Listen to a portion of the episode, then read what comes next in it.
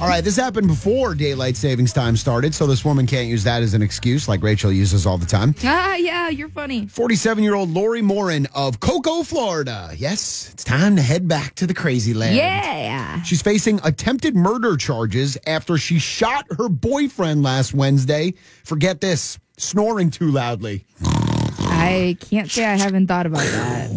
Uh, His name is Brett Allgood. Yes, his last name is Allgood. Oh, Allgood. Only in Florida do we get these people. they just started dating last month. They've already been arguing about him snoring after she elbowed him in his sleep the night before.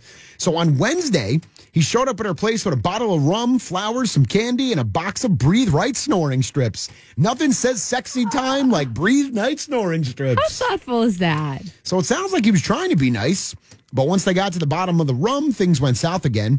He eventually got sick of arguing and said he was leaving. Then on his way out, he heard a bang and passed out. And when he came to, he was lying in a pool of blood. Turned out Lori shot him in the armpit with a shotgun. Luckily, he survived and he's in stable condition now. She claims it was an accident. She didn't mean to pull the trigger.